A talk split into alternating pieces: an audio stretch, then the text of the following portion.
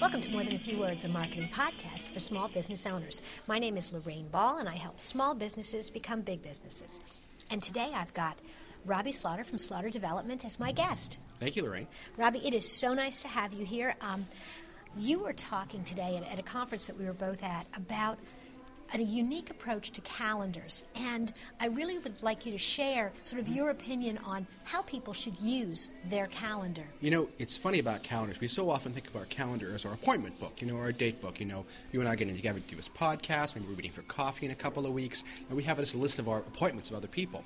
But that leaves most of the space on our calendars blank and empty, which would kind of imply that most of the space in our lives is blank and empty, which hopefully, as small business owners, is not the case. It certainly doesn't feel that way. Absolutely. So some of us have started to come to the idea that maybe we should, you know, make appointments like go to the gym at this time. Mm-hmm. And you know, having it on your calendar does help you to go. Mm-hmm. But if we're going to go to the gym at a certain time, why not make appointments for other kinds of work? In fact, if any project takes more than 15 minutes, shouldn't there be time reserved in your calendar to work on that project? You know, eh, you're absolutely right. There are things that I know I have to get done, and I don't start them because I don't feel like I have enough time to finish them. Right. And if you don't have time to finish them, you certainly don't have enough, time to do them if they're not on your calendar. So I tell people all the time, my calendar is full because I go at the beginning of the week and fill it full of stuff to do. And you know, I'm not always right. Sometimes I think it's a two hour project. It's actually a five hour project. But I work for two hours and say, gosh, I need three more hours. And I go next week or the week after and reserve three more hours.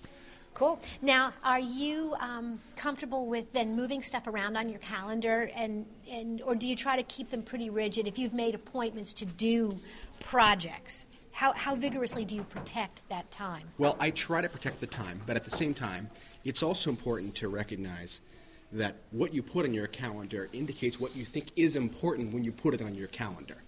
So if you're going to have a task on your calendar and you think maybe I shouldn't do this now, that's good information. Respect your gut and move it to the week in the future or two weeks in the future or to leave it all together. Cool. You also talked about something that I, I, I never thought about before looking at your calendar at the end of your day. Yes. How do you use that as a productivity tool? Well, productivity isn't just about what you get done. It's also about how you feel about what you get done. I mean, that statement we make all the time, I had a really productive day. That's a statement of personal satisfaction. And that statement we make once in a while, gosh, I got nothing done today.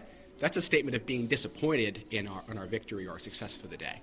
So at the end of each day, I take my calendar and I use it to write a journal entry for what I did that day. You know, I reflect on meetings or conversations or activities, and I use my calendar as a re- reflection of where my time went. It's also good to estimate, gosh, I'm spending too much time on this project or not enough on this project.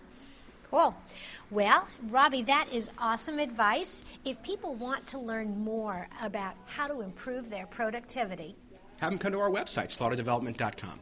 Great. And if they are interested in learning from other people's mistakes, I think you've got a resource for that too. That's right. A, a book came out just last year Failure, The Secret to Success, available online at failurethebook.com. Awesome. If you've enjoyed Robbie's comments, if you'd like to learn more about marketing, productivity, networking, sales, be sure to check out our blog on a regular basis.